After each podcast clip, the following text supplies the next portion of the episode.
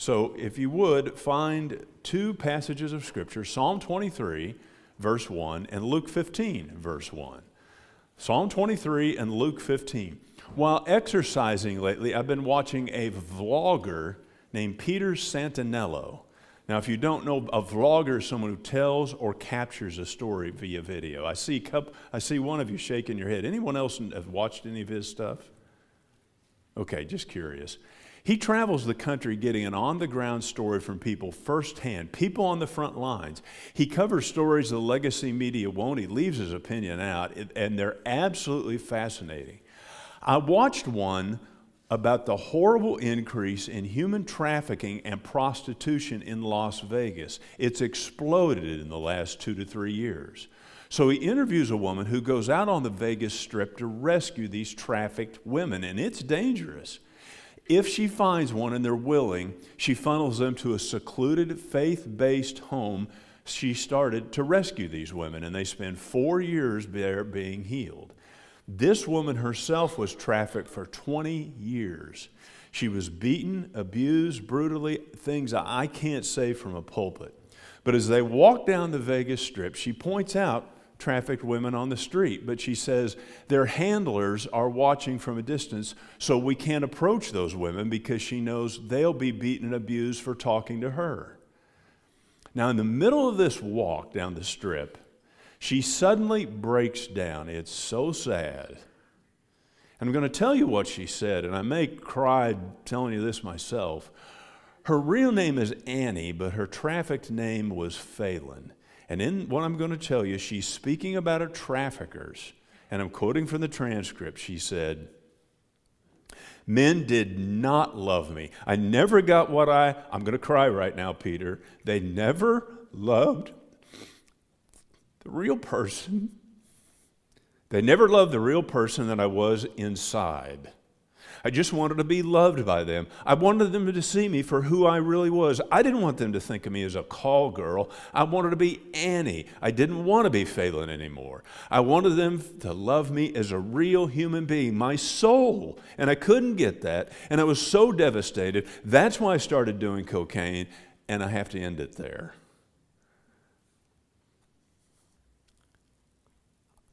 I think, I'm, I'm pretty sure, I think you would find that many people who, while never trafficked, would say something similar about their lives right now. Some of you would say, I feel so unloved, or I'm so lonely. Now, others of you, and I know this is true, others of you would say, I feel like I never measure up to other people. And that creates all sorts of conflict in your life. Others would identify with her because you would say, I feel overwhelmed, I'm insecure, I'm fearful, or I'm always anxious about the future. So, as we continue in this series, Caring for Your Soul, I want us to look at these verses, and I want you to see this morning that you have a God who is. He is not indifferent to you. You have a good shepherd who cares for your soul. And nothing is more important than your soul. That's why each week we're repeating eight statements. You have a soul, it is uniquely you. It was created by God. It's your most important possession. It will exist forever, either in a place called heaven or a place called hell. Therefore, it is of the utmost value. So let's read the first verse of this famous psalm and then read the verses in Luke 15 as we learn how the good shepherd cares for your soul. Luke chapter 20, excuse me, Psalm uh, 23, verse 1. Familiar, you probably all know it. The Lord is my shepherd, I shall not want. Luke 15 says, Now all the tax collectors and sinners were coming near him to listen to him. Both the Pharisees and the scribes began to grumble, saying, This man eats with sinners, eh, excuse me, receives sinners and eats with them. So he told them this parable, saying, What man among you, if he has a hundred sheep and has lost one of them, does not leave the 99 in the open pasture and go after the one which is lost until he finds it. When it comes to the good shepherd caring for your soul, here's truth number one we are sheep. Now, much of the Bible's teaching is in a rural context. Jesus connected with people not with high sounding language. He used everyday uh, words and he used examples of agrarian life, which most of them lived. One of his most often used examples was that of shepherding. And in John chapter 10, he made it clear that he is the good shepherd and we are sheep. I'm an under shepherd. Nathan is an under shepherd, so is Kirk, but we're still sheep. And that is the image the Bible often uses for God's people. The problem is it's an unflattering image. One writer noted that some countries have, or many countries have national symbols of animals that are tough or cool. You know, Russia is the bear.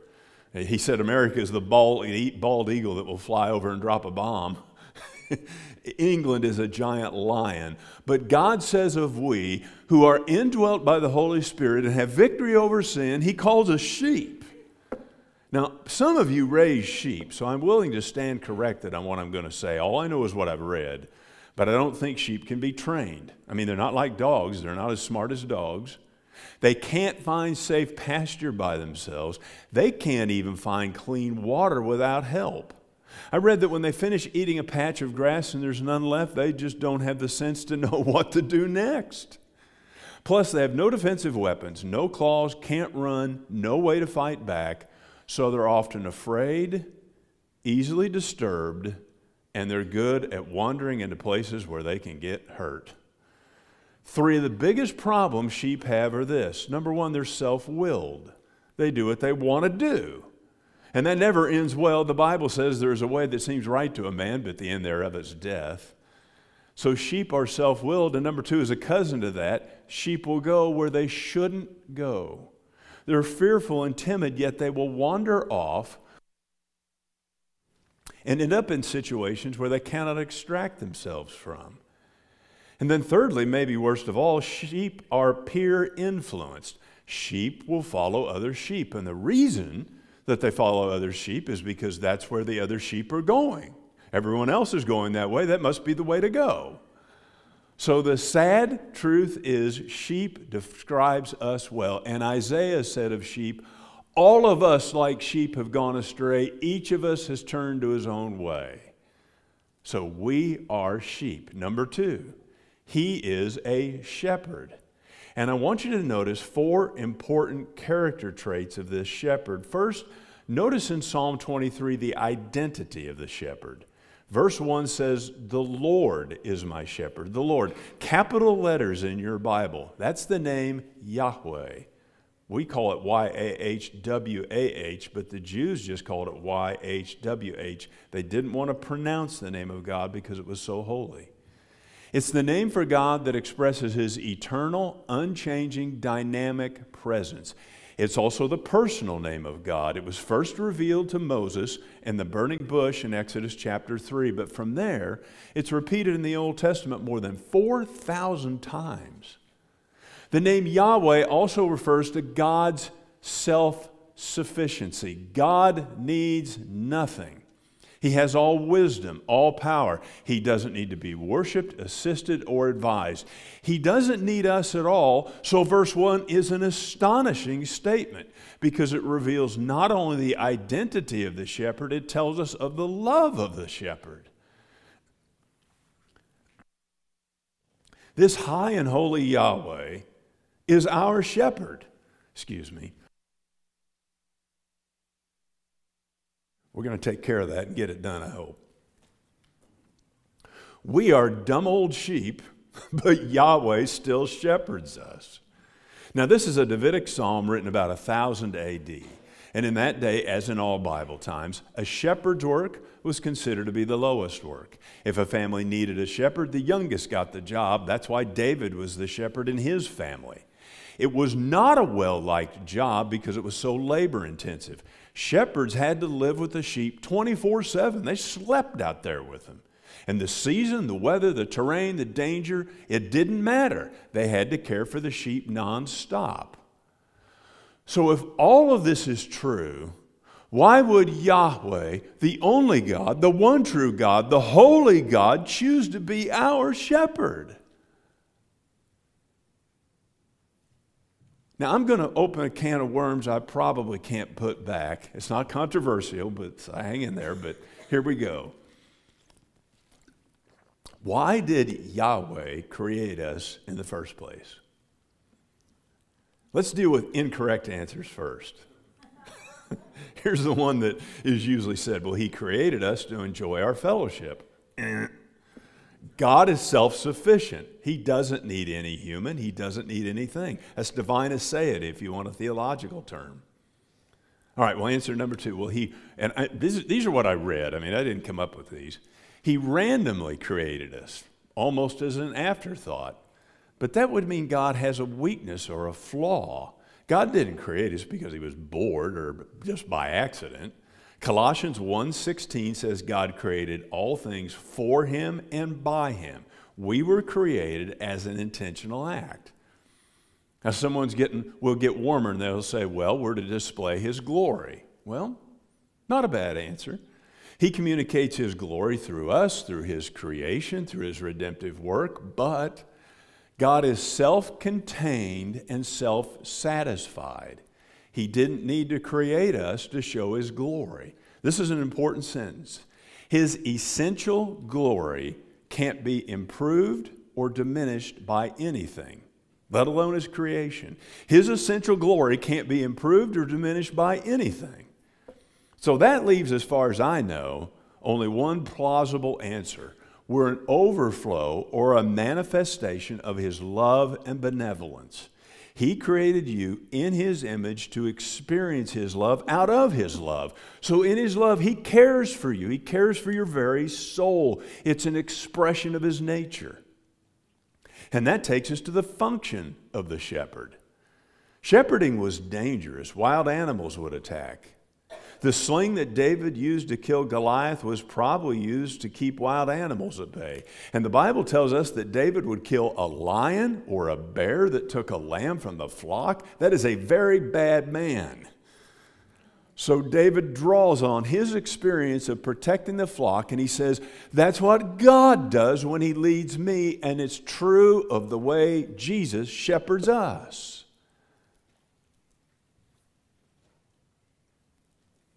The quality of the life of the sheep depends on the character of the life of the shepherd. A man named Philip Keller wrote that. I wish I'd come up with that. He was a shepherd who wrote a book on this psalm. And he said next to his land was a, an owner who was just negligent with his sheep. They were dirty and hungry. They fell prey to dogs and cougars. They had no shelter for storms, so he said they were weak and diseased. And that's because the quality of the life of the sheep depends on the character of the life of the shepherd. And what's true physically of sheep is true spiritually of us. Now, God sends under shepherds to churches to lead a flock. They have to do the best they can to lead biblically. So, in the Old Testament, Ezekiel 34, God said, Surely my flock has become prey, P R E Y, has become food for all the beasts of the field for lack of a shepherd, for the shepherds fed themselves and did not feed my flock. In Jeremiah, he was very blunt. He said, The shepherds have been stupid and have not sought the Lord, and all their flock is scattered. Now, we do our best, me and Nathan and Kirk, but we're only under shepherds. And I can tell you, we're, we're aware of our weaknesses.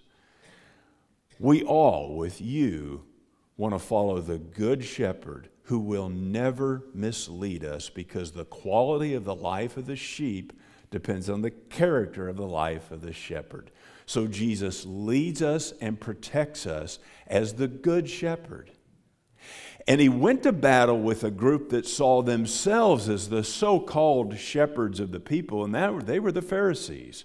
So if you have your Bibles open, look at Luke 15 for just a minute. Some of you are turning there. I'll give you a second. Luke 15, verse 1, excuse me, verse 4. Luke 15, verse 4. And he asked the Pharisees a question.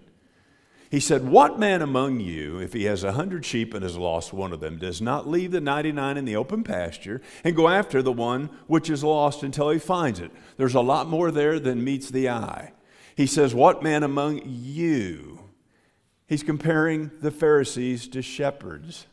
They viewed shepherds as unclean social outcasts. The truth of the matter is, Jesus was insulting the Pharisees. He's trying to wake them up from their legalism.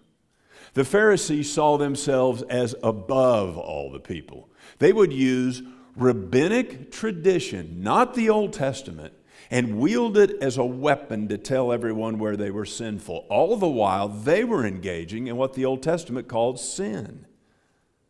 So, next, Jesus said, A shepherd leaves 99 sheep to pursue just one. The Pharisees probably would have considered a lost animal part of doing business. But to Jesus, just one was worth the pursuit because that sheep was lost. The biblical description of those who do not know Jesus Christ is not unsaved, it's not unchurched, it's lost. We use the word lost regarding keys or a purse, but when a person is lost, it's terrifying.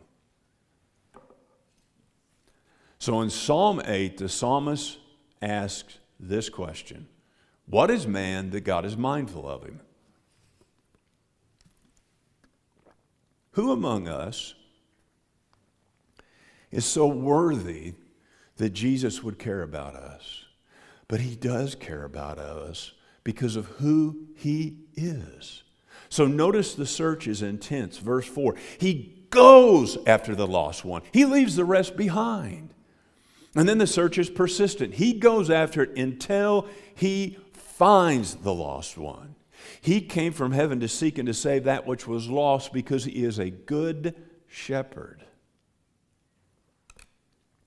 Now, the 23rd Psalm, unfortunately, is seen by the world, by the lost, as sentimental and hazy and even self affirmative. Put this together with Amazing Grace, and man, you got yourself a funeral. and I know I've done it before. But, folks, this psalm teaches down to earth truth. Remember, David wrote this. Men tried to kill him. He was hunted like an animal. He had to hide in rocks and caves. His own son turned on him and led a rebellion against him. He led a nation in a divided kingdom, but through it all, he could say, The Lord is my shepherd. And here's what that means for us. When life is hard, trust that you have a good shepherd when you have slanderous enemies, and that's so painful, when you're discouraged, when your family rejects you, when grief barges in, when problems come at you like a swarm of locusts, turn your heart to Jesus, trusting that He is a good shepherd and He is going to lead you all the way home.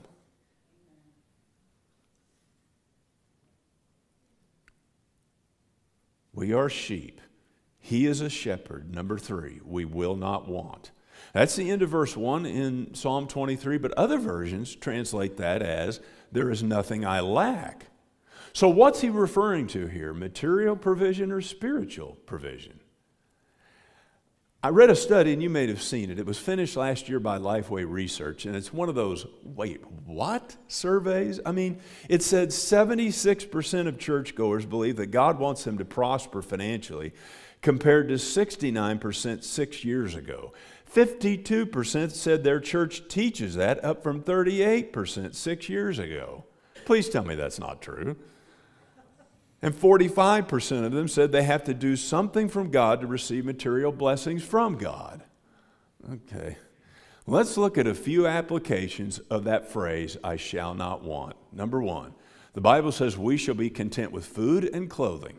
Anything beyond that is a gracious gift of the Good Shepherd. Number two, I shall not want is not a loss prevention promise, nor is it a promise that we'll have what our heart desires. Number three, when it comes to material needs, your Good Shepherd said this Do not be worried about your life as to what you'll eat or what you'll drink, nor for your body as to what you'll put on. Is life not more than food, and the body more than clothing? Look at the birds of the air. They do not sow nor reap, nor gather into barns, yet your heavenly Father feeds them. Are you not worth much more than they? I often have to refresh myself in those words. Number four, wants have a way of being redefined as needs. Some of you are laughing. Charles Spurgeon said, The wicked always want, but the righteous never. A sinner's heart is far from satisfaction, but a gracious spirit dwells in the palace of content. That'll end the laughter. Come on, y'all, lighten up. I'm telling you to lighten up. Now I'm getting ready to get really heavy. There was a Puritan named Thomas Boston, and he preached a sermon, and I wasn't around to hear it, but I read it from time to time. And it's remarkably accurate and powerfully convicting, and it's got the coolest or the most amazing title ever. It, the sermon is called The Hellish Sin of Discontent. The Hellish Sin of Discontent. He said, Discontent is composed of the blackest ingredients, the scum of a corrupt heart boiling up and mixed to make up the hellish composition. He said, discontent, excuse me, discontent takes away the relish of spiritual things. It makes them dull and tasteless. and therefore, we serve Jesus drooping and heartless. Discontent is a sin because discontent is the opposite of everything a Christian believes. Listen, I don't deserve any material blessing. I don't deserve any spiritual blessing. Why did He redeem my life from the pit? Why did I get a great wife? Why did He send me to a gracious, Jesus loving church? I, didn't, don't, I deserve none of that. Every Christian knows we deserve hell. Instead, He's given us spiritual blessings in the heavenly places in Christ, everything necessary for life and godliness, and we were given Jesus who humbled himself by becoming obedient to the point of death, even death on a cross. So Boston said discontent is a hellish sin because it is a manifestation of pride that says, I know what I should have better than God knows. So I shall not want could refer to material provision, but I think the emphasis here is spiritual. Now, I don't know who said the following, but I resonate with, I resonate with it deeply. The statement is this The older I get, the less concern I have for what I have or have not done, and the more concern I have for what I have or have not become. The older I get, the less concern I have for what I have or have not done, and the more concern I have for what I have or have not become. Now, that statement can lead to error because a Christian has to serve. We can gorge ourselves with truth and stuff it with more truth and learn and learn and learn. And Paul says knowledge just makes one arrogant.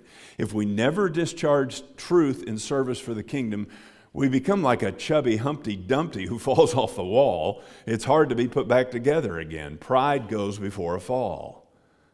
Remember the who we are, though, determines what we do. So we need to be attentive to who we are becoming, and that has to do with our very soul.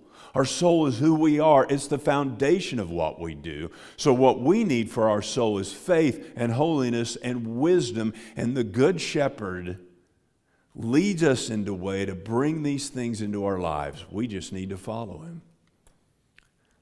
So, number one, we, I'm a sheep. Number two, he is a shepherd. Number three, we shall not want. Number four is a question Is he your shepherd? David called him my shepherd.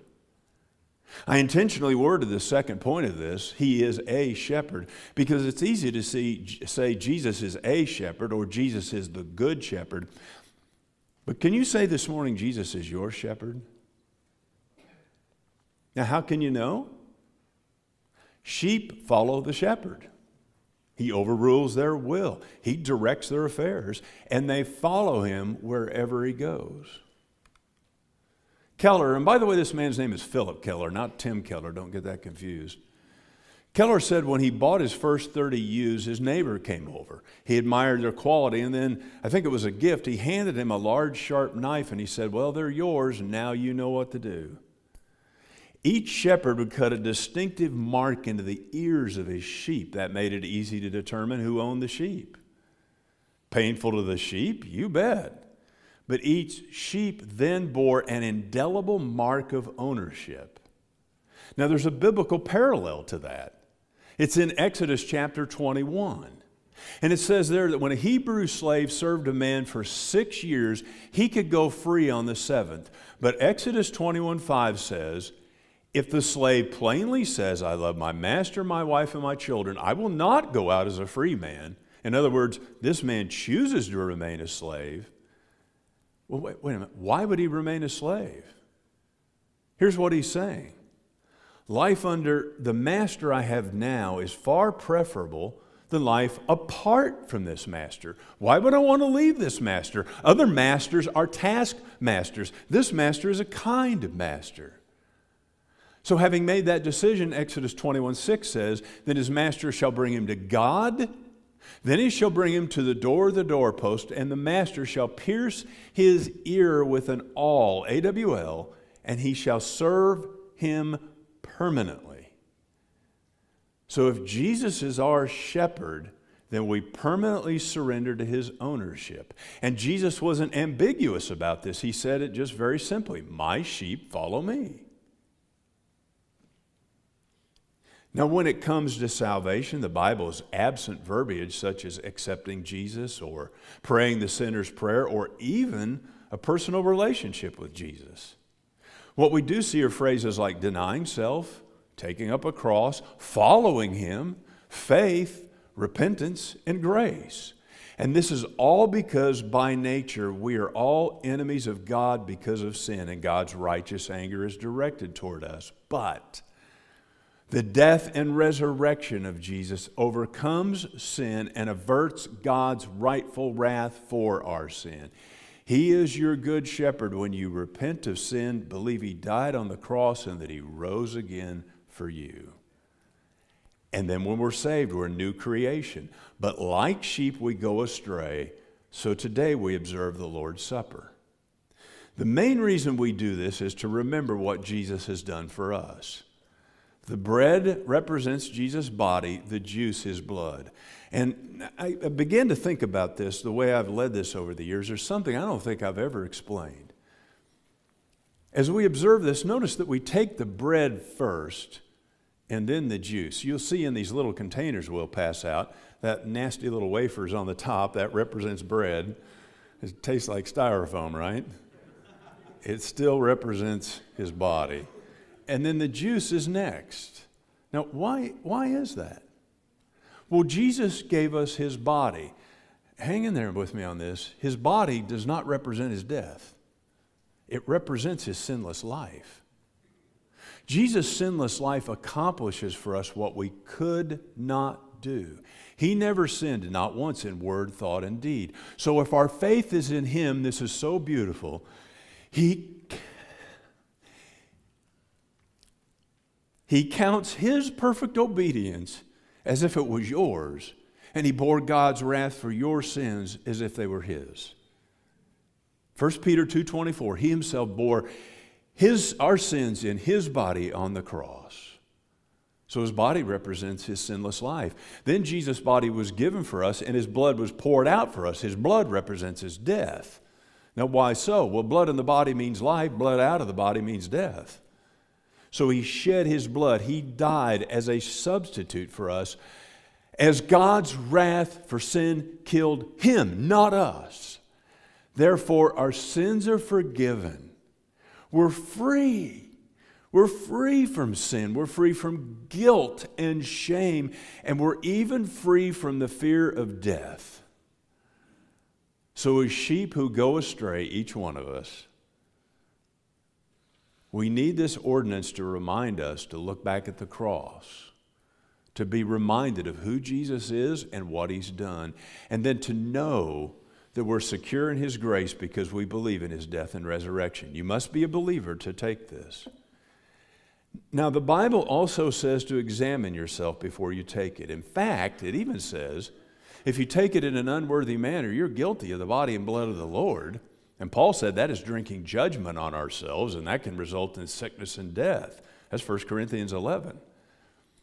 When I was on the other side of the pulpit for years, I would sometimes skip this ordinance because I would be convicted about some things in my life that weren't right. So I thought, well, I'm certainly unworthy, and I don't want to be guilty of uh, the body and blood of the Lord, so I better pass on this. But I know now that that was a misunderstanding. And I, I want to clear this up this morning. First of all, none of us are worthy. We can only partake by God's grace. But as you examine yourself, there are really three questions to ask. Number one, do I believe in his sinless life, atoning death, and victorious resurrection? Now, it's not, well, did I pray a prayer in the past? It's, do I believe right now? And if you would say, you know, I really can't say that I believe, Uh, just not sure, then please pass on this and please know that we would love to talk to you in the future and answer questions that you might have. We're sincerely glad that you're here. Now, here's the second question Am I repenting of sin? Present tense. Not did I repent in the past. Is repentance occurring, excuse me, a current ongoing part of my life? Now, I didn't say your life is perfect, but are you consistently repenting of sin?